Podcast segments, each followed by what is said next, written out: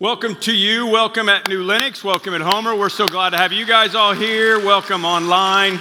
Uh, we had incredible worship here, and I know you guys have at our campuses. I've gotten the chance over the last couple of weeks to go uh, spend some time at all of our campuses and a little bit of time in worship. And it just kind of reminded me. I had this conversation this week with a friend of mine. I just, I just want to encourage you, man. What, what goes on in worship, what, like, like the worship part, the song part, you know, it's not just warm up or the sermon. I mean, God, we're inviting God into the presence that we have here. He's, we're inviting Him in to worship here. My, my buddy shared with me this week. I mean, he's a, he was a, you know, he was a, he's a tough dude, you know, and he would never raise his hands in worship and, you know, that kind of thing. And I'm like, you know, that doesn't matter. You do whatever you want to with your hands. But, but he was just kind of like, you know, I'd sitting there through the worship. And, and then all of a sudden, one, one day, I was, I was in the worst possible time I could be in. I was having so many troubles.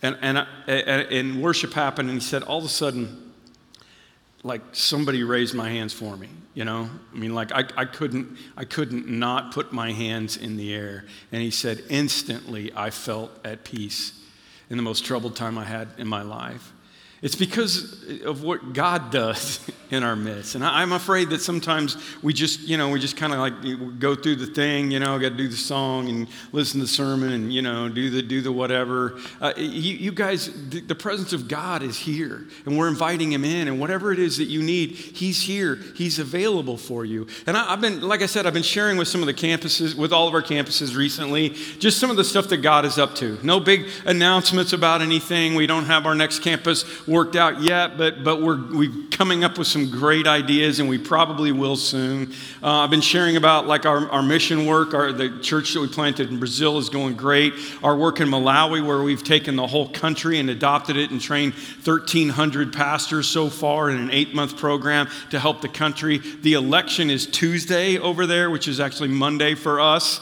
Um, and, and, it, and, it's going to be uh, it's going to be a tricky deal because it, the, the, guy who should win the election Uh, for the president of Malawi is an Assembly of God pastor, and he's he's our friend, and he's going to be somebody that's really going to help the country. But the politics, it, you know, I mean, there's just it's just it's just civil unrest is there. And so I just want to be, have you be praying over the next couple of days about the election that doesn't get, you know, it doesn't turn into a Chicago election, you know vote early, vote often, you know, you know, I mean, because that's kind of what could happen. But, but, but just amazing good stuff going on. And I shared a little bit about, about my book, What Made Jesus Mad. If you didn't catch that, I'm going to be preaching through that in June. And I, it's really been kind of interesting to me because I really felt like God gave me this assignment 10 years ago. I've been working on this book for 10 years. And some of you know, I mean, we did, we did, we called it, uh, What Would Jesus Hate?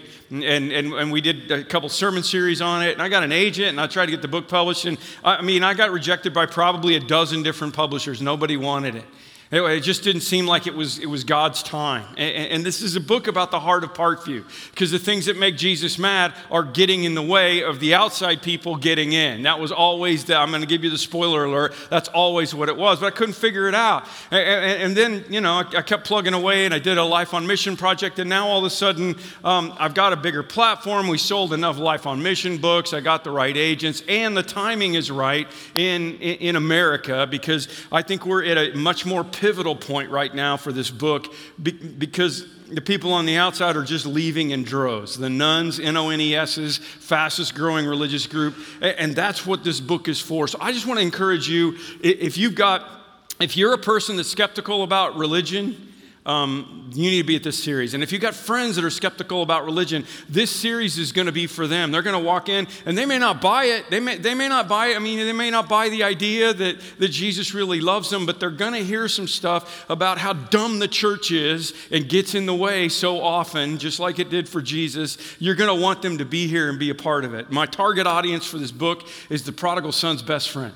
So, it, it, you know, if that's you, um, I, I, hope that, I hope that you'll be a part of it. And in the meantime, he brought, God brought me connections to, you know, a lot of the most influential Christian leaders have endorsed the book, and even random, if you follow me on, on any of my social media, random connections like R&B star and pastor Montell Jordan, who, uh, you know, endorsed my book and gave me a couple of shout outs also, and is going to be with us in November. Him and his wife, they're going to be sharing the stage with me, and we're going to be talking about his journey.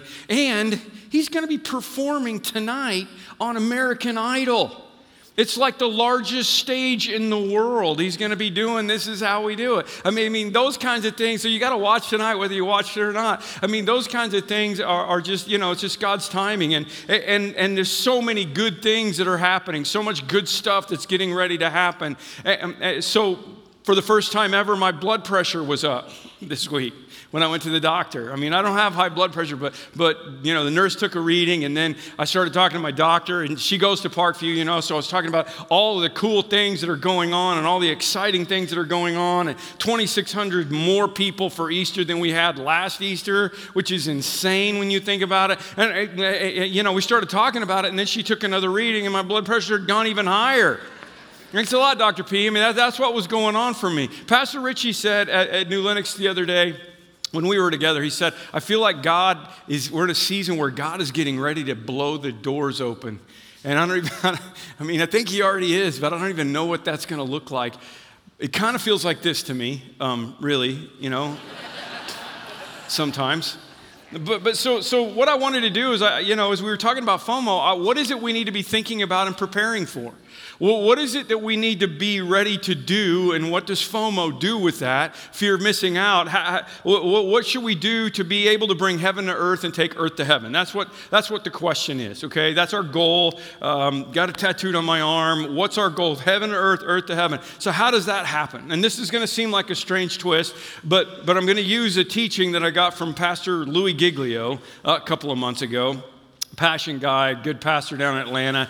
Um, Dave Ramsey brings in the, the FPU guy who's preaching here in January, by the way, brings in, um, he brings in all these great people to help the pastors, large pastors, large church pastors, uh, kind of figure out how we help people understand money and generosity and, and partnering with God. And, and so he asked Louis to speak this year, and he just did this amazing message based on Palm Sunday. So stay with me, and I think you'll see what I'm doing. As they approached Jerusalem and came to Bethphage on the Mount of Olives, Jesus sent two disciples, saying, Go to the village ahead of you, and at once you will find a donkey tied there with her colt by her. Untie them and bring them to me. Right? Nothing crazy, just a couple of donkeys. But, but you know, like the disciples have to be going, um, Jesus, are these our donkeys? Uh, uh, you know, I mean, what, what, what, are we stealing the donkeys? I mean, what if the donkey asks us, what, what are you doing with my donkeys? If anybody says anything to you, tell him that the Lord needs them and he'll send them right away. Okay? I, I, want, I, want you to, I want you to hang on to that. He'll send them right away. Jesus has this all figured out ahead of time, whatever's going on. And this took place to fulfill what the prophet what was spoken through the prophet Say to the daughter of Zion, See, your king comes to you gentle and riding on a donkey, on the cult of a donkey. This is a prophecy. And the disciples went and did as Jesus had instructed them, and they brought the donkey and the colt, and they placed their cloaks on them. You probably know this story. And Jesus sat on them, and a very large crowd spread their cloaks on the road, while others cut branches from the trees and spread them on the road. And the crowds that went ahead of Jesus and those that followed Jesus shouted, Hosanna to the Son of David! Blessed is he who comes in the name of the Lord! Hosanna in the highest! And when Jesus entered Jerusalem, the whole city was stirred and asked, Who is this? And the crowds answered, This is Jesus, the prophet from Nazareth in Galilee. All right, let me just, let me just walk through the story with you, okay? First thing is, Jesus borrowed donkeys, okay? I, I just want you to, I mean, he borrowed donkeys because it says if someone asks, that implies that they're somebody else's donkey, okay? So the first question is, why didn't God just poof some donkeys out there, right? I mean, he created donkeys in the first place. He could have done it again. He could have made a herd of don- donkeys. He could have made a talking Eddie Murphy donkey, as a matter of fact. That's right, fool. I'm a talking donkey. And I got the Son of God on my back. Was, it wasn't very good, Eddie Murphy, but you, you see, you, you, I mean, talk about triumphal entry. That would have been a good one, right? But he didn't. God borrowed donkeys from someone. Evidently, all we can tell is that God had already touched the heart of some random donkey guy and said, Hey, my son needs to use your donkey, which is crazy. But then again, that's how it goes with all of us. My talents, my, my money, my time, your talents, your money, your time. God could do stuff without us, But he doesn't. Very rarely does he ever do that. He usually chooses to work through us, which is absurd. The fact that God ever asked you or me for anything is absurd. The fact that, that God sent, uh, Jesus sent his disciples into town to borrow a couple of donkeys and untie them and bring them to him was absurd. It's extra time and hassle that, that he didn't need to mess with, right? And the fact that God comes to us and has to borrow things from us is, is ludicrous. The earth is the Lord's and everything is the Lord's. Everything in it is the Lord's. This is so, so when he comes to me and he says, Tim, I want you and your church and the people, uh, the people in your church to reach the people in Chicagoland and around the world so that people can find their way back to me and get all the get all the thing barriers out of the way so they can come to me. I don't i can't really say come on god how, how's that going to happen? We don't have enough money. We don't have enough buildings. We don't have enough staff. We don't have enough campuses what i've learned over the years is that when you're in a relationship with the god of the universe you don't really need the answers to all of your questions. I mean i'm living this. I'm not saying that we're careless at Parkview, we've turned down a couple of campus situations recently because it didn't really make sense and we want to make sure we do the right thing. I'm just saying we don't need all the information ahead of time. I've already seen God work in some super insane ways, so if He wants to use my donkey, I'm in. I hope you can say that. When God tells me to do something or to give something, I say, okay, it's your donkey anyway, whatever you want. That's not the only absurdity of Palm Sunday, though. I mean, why did He use a donkey? Why not a Black Hawk helicopter? Why didn't Jesus come in on Air Force One? I mean, Jesus could have come in on a 737 MAX. He doesn't have to worry about the software, right? Why didn't Jesus come in with the angelic choir that scared the snot out of the shepherds when he was born? He came in on a donkey. A donkey was a sign of peace. If a king in that day came in on a horse, it was a time of war. If he came in on a donkey, it was a time of peace. And also, obviously, had been prophesied in the Old Testament that the Messiah would come in on these donkeys. So it was a gesture that the people recognized immediately. That's why they immediately started saying Hosanna and throwing their cloaks down. They were like, This is the, this is the Messiah, this is it. But there's another part of the donkey thing that's really important, and that is that common people have donkeys. Somebody said, if Jesus came in on a donkey, maybe I should get off my high horse. And that's not bad theology, right? But again, Jesus was riding into town on a borrowed donkey. In other words, he was riding into town on the generosity of ordinary people, okay? It was borrowed, but it was borrowed from ordinary people. Okay? He said, he said, I'm going to tell you how I'm going to do the greatest thing that's ever done. I'm going to tell you how I start Holy Week. I'm going to ride into town on a donkey, and a borrowed donkey, no less.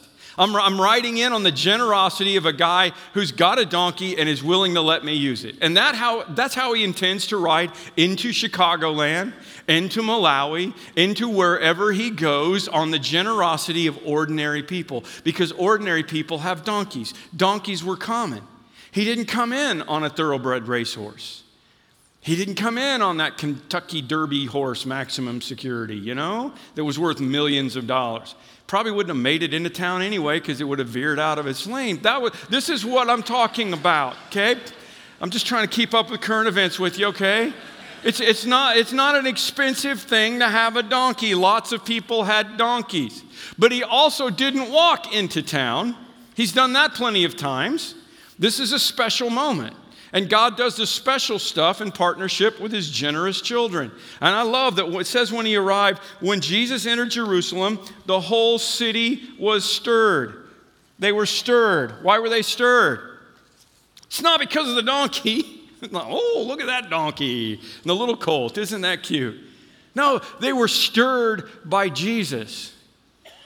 But it wouldn't have happened without the donkeys. The donkey owners, the donkey's owner set off a tidal wave in the city. And when Jesus came in on generosity's back, the whole city was stirred.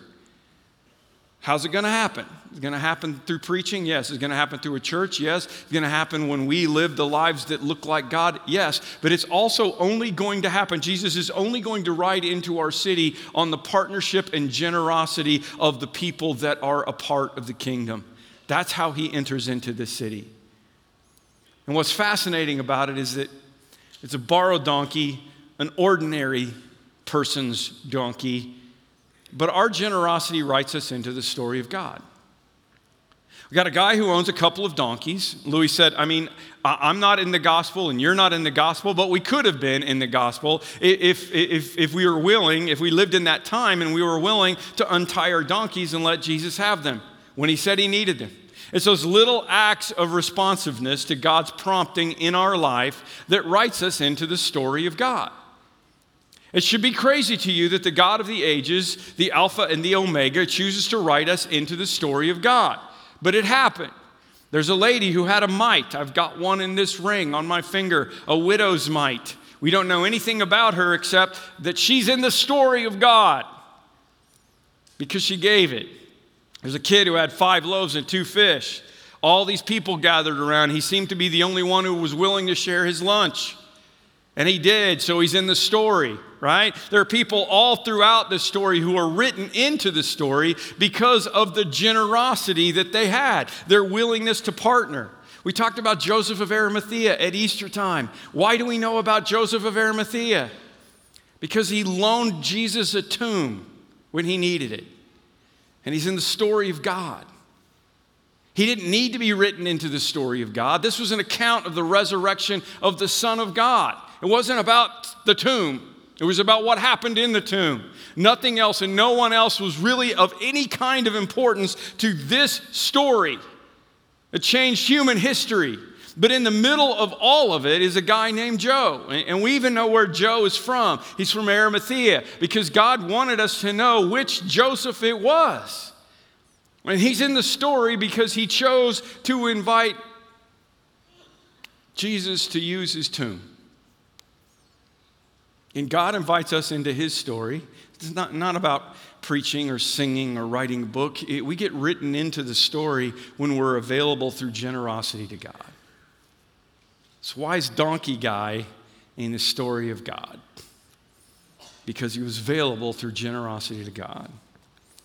Matter of fact, he wasn't just generous, he was generous. See what I did there? Yeah, yeah. Now he's starting to preach. Listen, I, I, I understand, okay? I understand. I understand how FOMO works in, okay? I do. Trust me, I do. I understand FOMO in the kingdom. I understand FOMO in this. And the, the problem is we see everything else that's out there. And there's so many things that we can that we can spend our money on. I mean, for crying out loud, I went to Costco on Friday. Do you know that they make light bulbs now, outdoor light bulbs that have bug zappers built into them? This is like wheels on luggage, man. I'm like, you got to be kidding me. I got to have some of these. You screw them into your light fixture on the outside of your house, and it kills mosquitoes while it has light. I mean, I didn't know those existed until Friday. Now I need to have one. Uh, what I'm saying is that there, there's so much stuff out there that competes for our resources, right? And then you got social media. You want to talk about FOMO. It's kind of hard to post your picture of your blizzard from Dairy Queen when your neighbors are posting their, you know, their mojitos from Cancun, right? Mean, it's, it's really hard. I get that.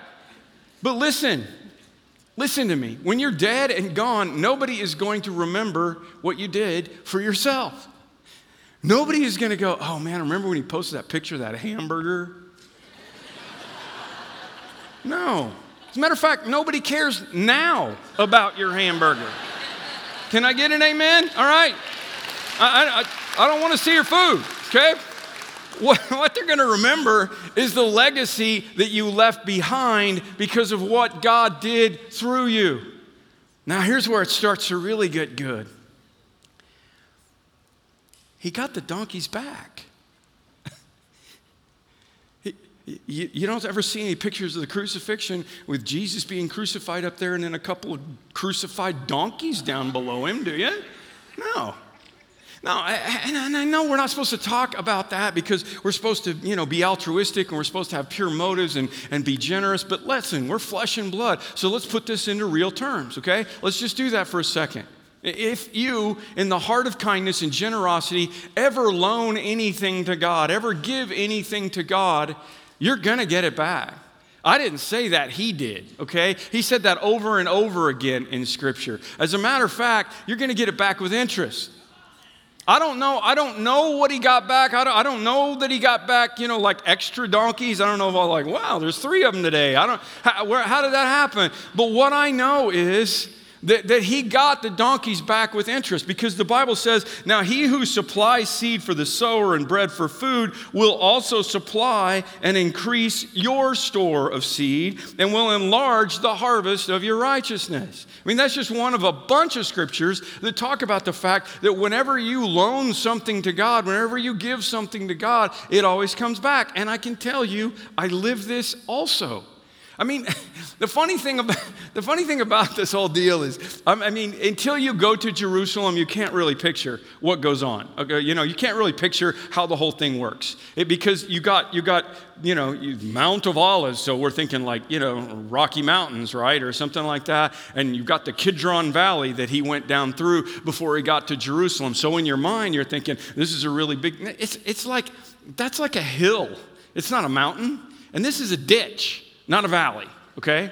It might be three blocks from, you know, maybe, maybe five blocks from where Jesus probably started his journey down through the valley. And it took a long time because he had to, you know, walk over the coats and the palm branches. But, but, it, but what I'm saying is, like, the donkeys weren't worn out by this journey. It's not even possible. I walked down the path that Jesus would have been on. I did a serpentine the whole way down so I could make sure I had one foot somewhere where Jesus walked. You know, that was just kind of what I, I wanted to walk where Jesus walked. So I just went all the way down. Didn't take me very long. It wasn't that big deal. And when Jesus gets down there, he gets off the donkeys. And, and you know the guy has been following along. I mean, we don't know the guy, but we know there was a guy. You know the guy was following along.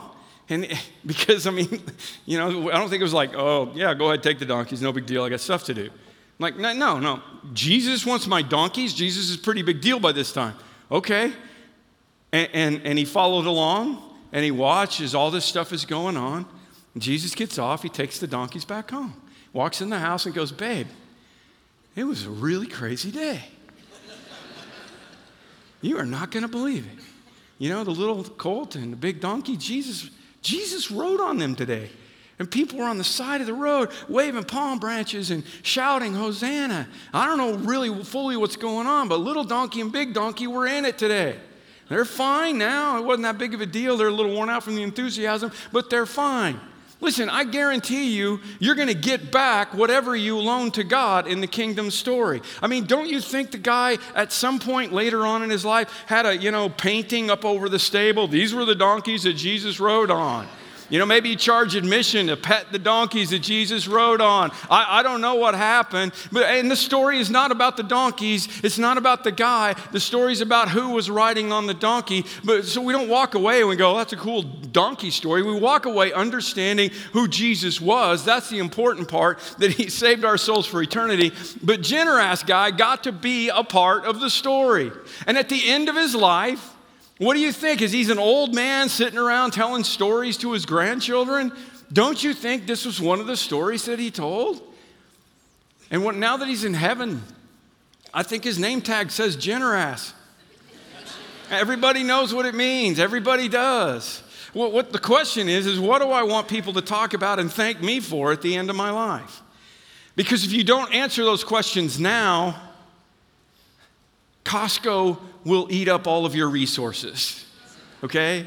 If you don't answer those questions now, all of those things that you think you need, that you think you want, are going, the, the accumulation and the consumption and the upgrades and, and the fashion and all of that stuff that's available for us now, that's going to become the meaning of my life, and I'm going to miss out on what's really important. Jesus said, Do not store up for yourselves treasures on earth where moth and rust destroy and thieves break in and steal, but store up for yourselves treasures in heaven where moth and rust do not destroy and thieves do not break in and steal. For where your treasure is, there will your heart be also. If we don't get our priorities straight now, our, our heart follows our treasure, Jesus said.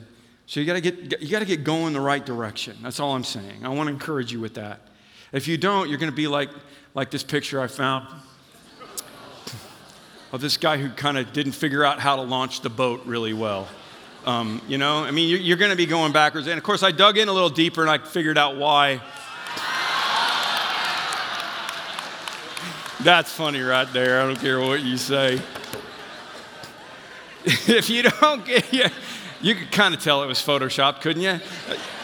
If you don't if you don't figure out where you're if, where you're going to go other people are going to figure out where you're going to go. If you don't decide the direction ahead of time our culture will pull you where they want you to go. You already know that. And you don't want to spend another season of your life like that. You don't want to get to the end of your life and have them say well she ate she drank and she was merry and then she died. Right? I mean that's not a legacy and when you answer the big question, you start wrapping your heart around the answer to the big question, then this will go where it needs to go, and your heart will follow it at the same time. Your donkey is a tool. Your money is a tool. Your stuff is a tool. We know this. We've lived long enough to know this. I just want to take a moment and speak to those of you that are followers of Jesus.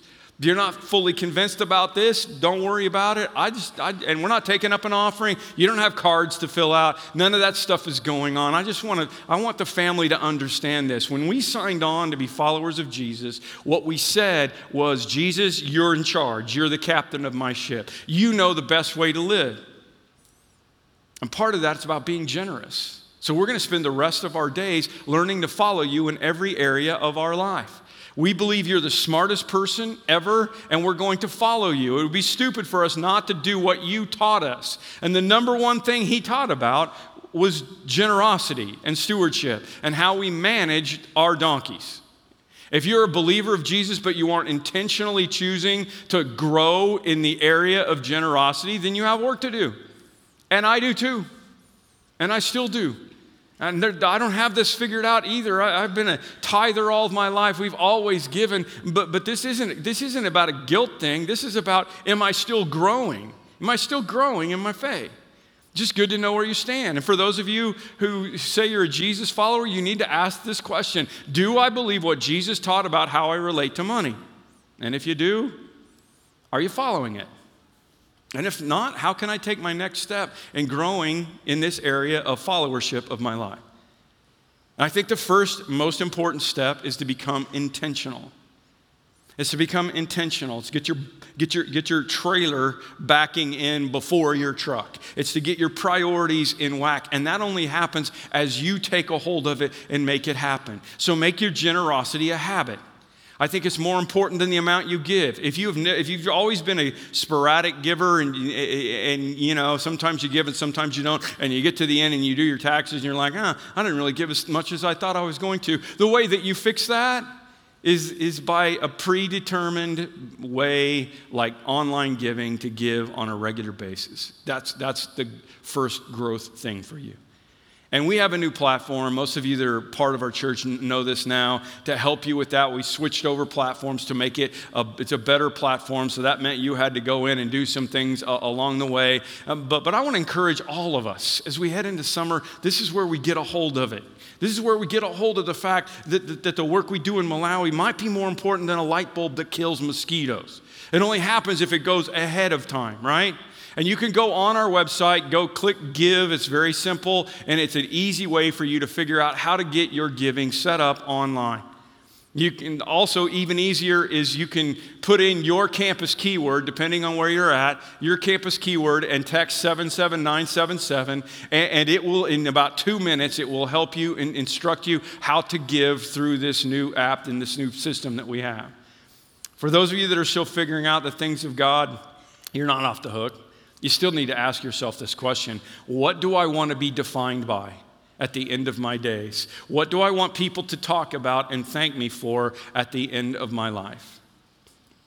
It was right about this time 30 years ago that uh, I'd been in youth ministry for about six years, and I, I, I, felt like God was calling me to, to preach. It was, time, it was time to go take my own place. And uh, that summer, I was friends with a youth pastor whose sister and brother in law, Doug and Sharon, were in this church. And one thing led to another. Late in 1989, I accepted the call to the Tinley Park Church of Christ. My daughter, that you met last week, was two when we moved here. We didn't have any family here. We didn't particularly want to live here. We were from a part of the country that has a season called spring.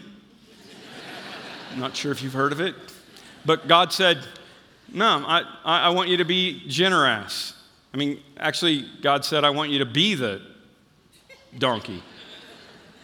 So we, so we were. I was a big donkey, my wife was a little donkey, and we had our little herd of donkeys that started to bring the, the love of Jesus into the south suburbs. And none of us had any idea what was going to happen. None of us who worked to build this church had any idea. None of us who sacrificed our donkeys and let God use our donkeys had any idea of what was going to happen. And I wish every one of those people could have been in some of the lines that I've been in over the last couple of weeks, where I've just been at our campuses just talking to people about what God's done in their life. I wish every one of those people could have been and hear those people hear these people in line say, This church saved my life. I heard that so many times. Not just, not just like my marriage, not, my, not about my soul, my, like literally my life. It took us 12 years to get things going and, and, and get the church focused on what it was supposed to be about. And then we bought our property at our Orland Park campus the picture of the groundbreaking in our dapper suits back in the day with Lonnie talking and, and praying. And, and then, I mean, we put up the steel structure. That was our very first church building. That was in 2002 when we got moved in. There's a picture of one of those donkeys named Daryl Swanberg right there mowing the grass back before we even had the building going up. It's a picture of my youngest daughter who's now 26 uh, you know and, and we just were over there checking things out one day. There's the first Parkview signed going up. On the corner of 183rd and wolf which had been previously a pig farm and there were no houses around 183rd orland parkway didn't even go through. It was a dirt road. It's crazy to think about how much things have changed along the way. And, and then there was one more picture which is kind of the whole impetus for why i was thinking about what i was thinking this week and that's my friend Joe Prattle, whose funeral I did a couple of weeks ago. My age, um, just, you know, got an infection and, and passed away. Shouldn't have happened, but it did. And that was Joe mowing the grass, and he was just this amazing donkey. His wife sitting down there shaking her head. Yes, he was. You know what I know? Joe's having coffee with Jesus right now. And, and Jesus is not talking to Joe about his golf accomplishments. He's not talking to Joe saying, Boy, you sure had a cool house. He's not talking to Joe about how fun the Bulls were to watch back in the 90s. Jesus is saying, Joe, thanks for being generous. Joe, someday you're going to meet thousands of people who were impacted because your heart was about the kingdom. Well done, good and faithful servant. And every single one of you who invested along the way into kingdom projects know exactly what I'm talking about. If you were here when we built that first building in 2002, uh, or when we expanded into the auditorium, bigger auditorium in Orland, or when we, when we renovated the Lockport campus and went multi site for the first time, or when we repositioned the, it, that into the Homer Glen campus and you were a part of that, maybe that's where you're worshiping now, or you were part of the New Lenox campus, every single baptism, every single marriage that was healed, every single single person who comes to know Jesus is worth the investment, and you know that. You got your donkey back, and the interest was to see what God has done.